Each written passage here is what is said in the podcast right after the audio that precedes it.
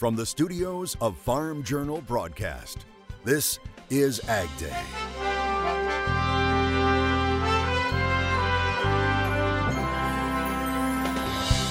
Protecting the plants and animals underwater. These animals share a lot of the same genetics as humans, especially for disease. See the research going on at this unique center. Where did winter go? We do expect to see continued near or above normal temperatures. Could colder temperatures make a return appearance before spring has sprung? As cattle prices continue to climb.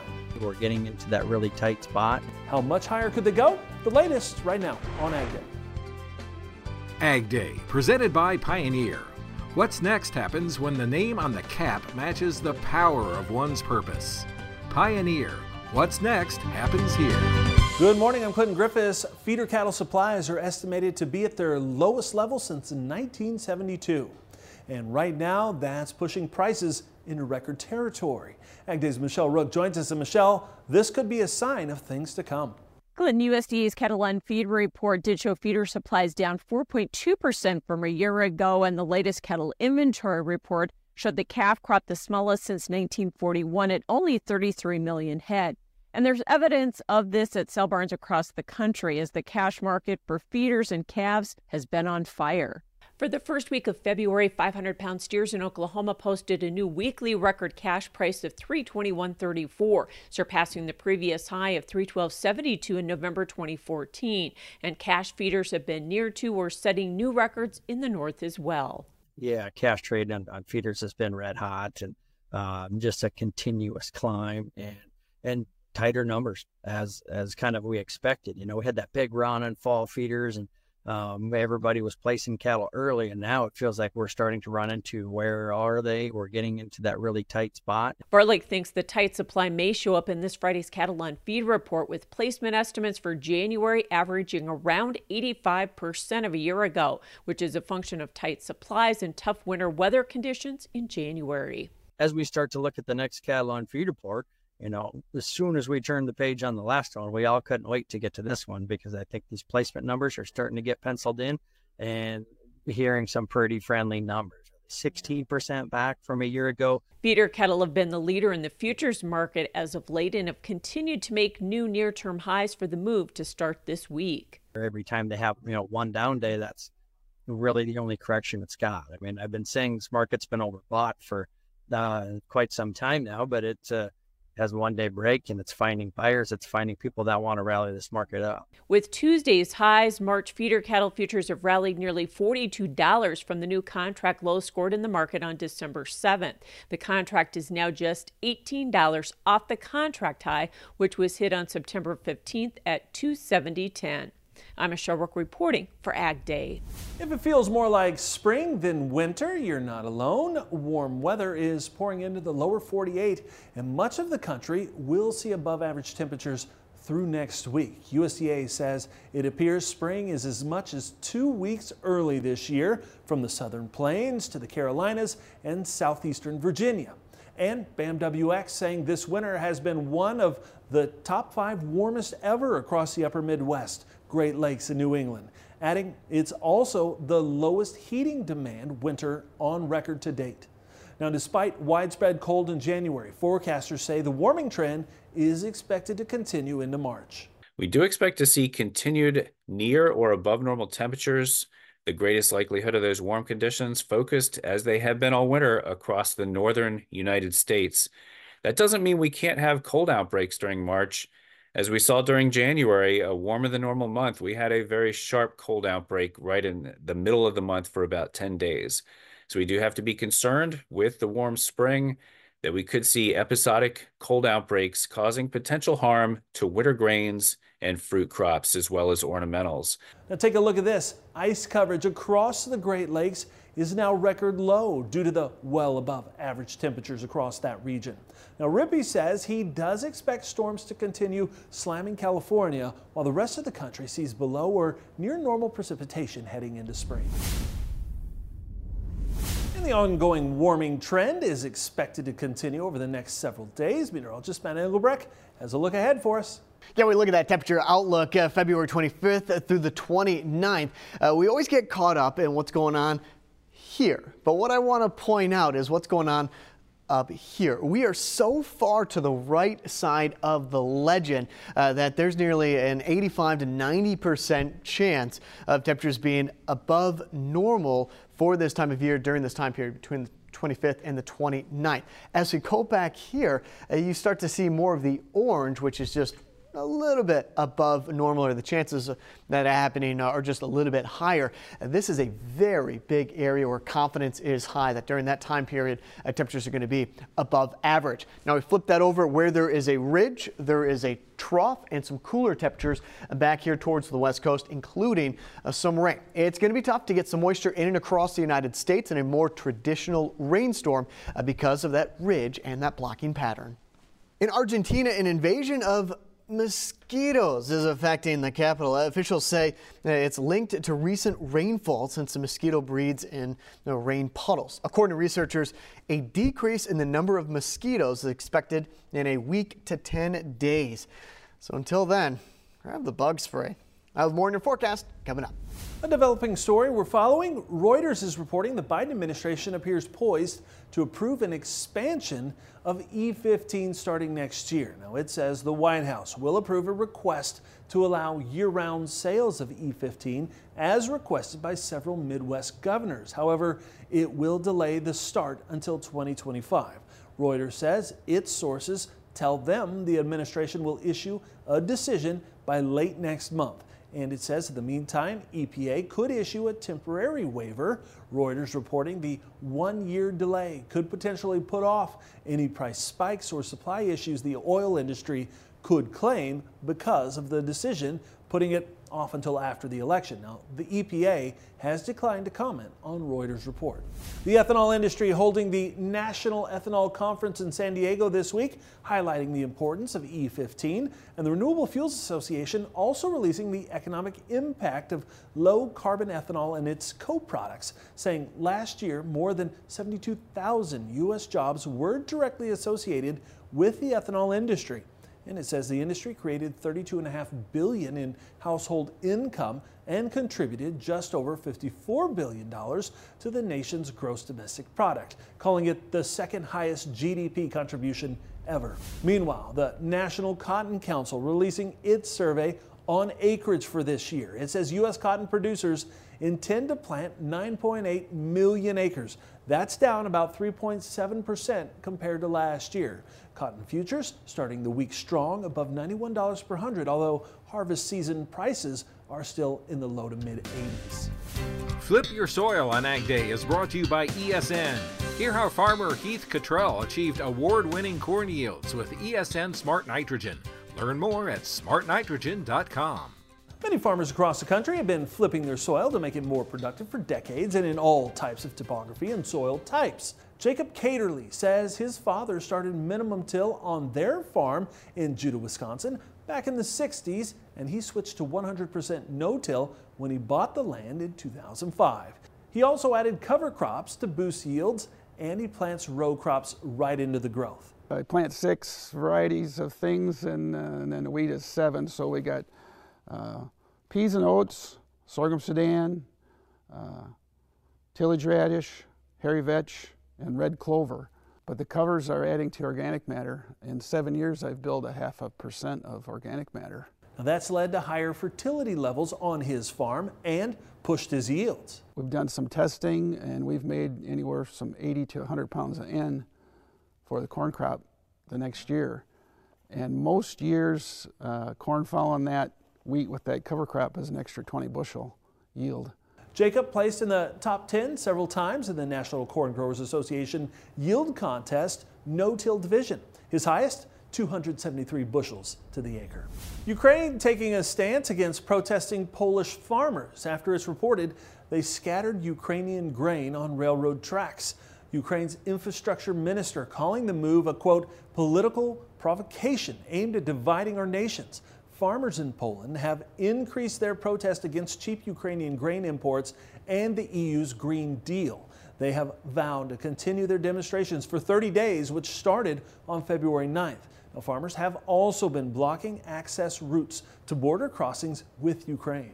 Wheat markets surge on Tuesday. We'll take a look at what's pushing those prices as winter wheat fields come out of dormancy next. And later, we're looking at the building blocks of aquatic life with researchers in Louisiana.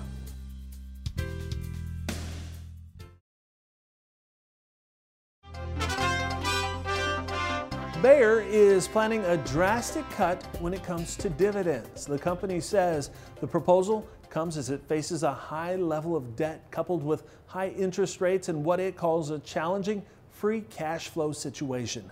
Bayer saying it will offer investors a legal minimum required under German law, which equates to about 12 cents in US dollars per share for 2023. Now, Farm Journal analyst Jim Wiesemeyer says it represents about a 95% cut. CEO Bill Anderson saying the decision to only pay out a legal minimum for the next three years was not taken lightly. USDA reported a flash sale of corn to Japan and a soybean meal sale to the Philippines, with grains having a pretty good day on Tuesday. AgDay's Michelle Rook has more with Arlan Suderman in markets now. Grains all to the plus side on Monday. Arlan Suderman with StoneX is back with us. And Arlan, you know, the pop that we saw in the grains, was it just technical, just mostly short covering by these funds? Yeah, he set the stage for it with the funds holding massive short or sold positions, and they start getting nervous when they and everyone else is short, wondering what headline is going to come out of the Black Sea or the Red Sea to make everyone want to get out at the same time. End users similarly have a that same concern if they've been going hand to mouth, uh, worried about well, it's working for them now, but what if a headline comes out of the Red Sea or the Black Sea to make those funds cover?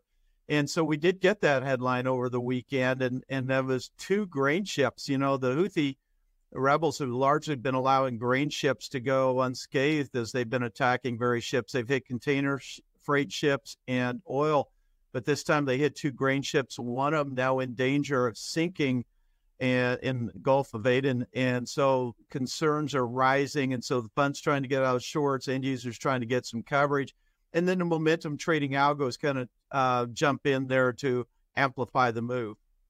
We ended up highs, and it's um, really kind of evident that any rally that we have is going to be sold by farmers, right? Yeah, especially in corn and soybeans, and it's not just a farmer in the United States.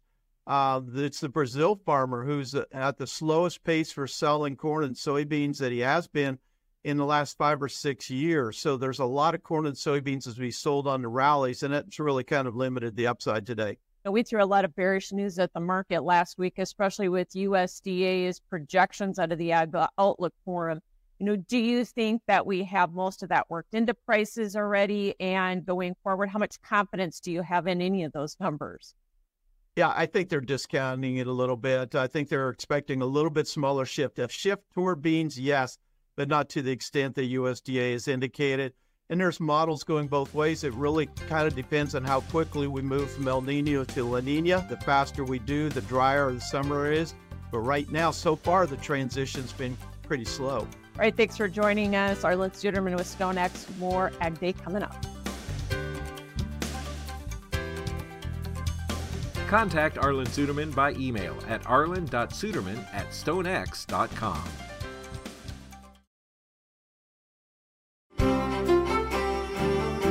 All right, look at the forecast coming up, and you can take this Wednesday and then repeat it for next week. We're starting to, starting to see that ridge develop, and it's in between uh, the ridge and the trough that we have the chance not only of some rain, but also uh, some snowfall. Now, depending on where the jet stream sets up, is where those railroad tracks are going to be set down. So you can see as we go into Thursday and Friday, uh, this shallow trough bit of energy kind of squeezes in on this ridge here, and that's where we pick up a chance of maybe some isolated showers. A weakness in the ridge will allow this low pressure system at the surface to develop a little bit more as it approaches the east coast. We're also going to pick up a deeper trough trying to develop back out here to the west. As we've talked about before, uh, ideal situations, you're looking at this trough developing back here, which means that low pressure system and the rain associated with, with it would expand into a larger portion of the United States. But with the ridge where it is, this trough has to sneak in towards the east coast uh, before it really starts to ramp up and develop into the possibility of some snow and some rain along the east coast. So it really minimizes the coverage with the precipitation, also lowers the chances of some you know, more Arctic air or cold air coming in on the backside of the system.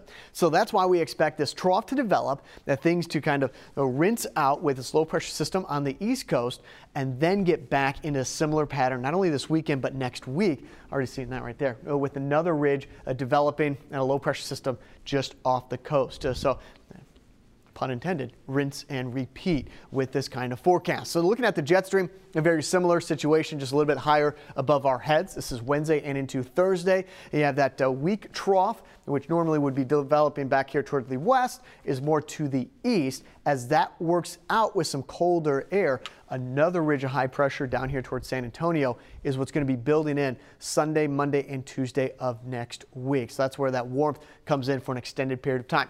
Watching that for a potential storm system, maybe a weak clipper system by next Thursday.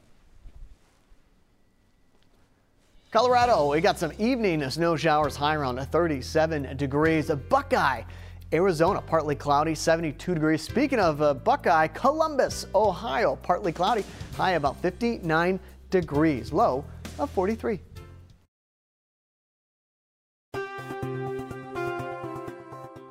The pork industry is continuing to push for U.S. exports. Pork business editor Jennifer Shike recently speaking with Courtney Knupp of the Pork Checkoff. She says working together with USDA and the U.S. Meat Export Federation, they've been able to push red meat trade across the globe. And she says this year they have trips planned for Vietnam, Korea, and Canada. So it shows the foresight of our producers decades ago when we entered into the trade promotion space. Because again, we wanted to create long term value, we wanted to develop markets. A lot of markets like Colombia, we're seeing Philippines and Vietnam, where we initially started decades ago to introduce our product. Our products are now staples in those markets, and we now have the ability to try and move from not just going into further processing but creating a U.S. pork brand for our exporters at retail and food service to drive more values, consumer facing campaigns. And uh, it's really worked well. Knupp says the pork checkoff is still focused on the 70% of U.S. pork that gets consumed in the U.S., but says exports are 30% of production. Smithfield has a new head of hog production. It announced Craig Westerbeek will take over the job at the end of the month. The company says Westerbeek brings more than 30 years of industry experience to his new role. His career with Smithfield began back in 1983 as an environmental manager for Quarter M Farms, which later became Murphy Family Farms. He also served three years as vice president in support operations for the company's hog production. Now we know protecting germplasm is important for the future of crops. It's also important for plants below the surface in the water. We'll look at what's happening in Louisiana next.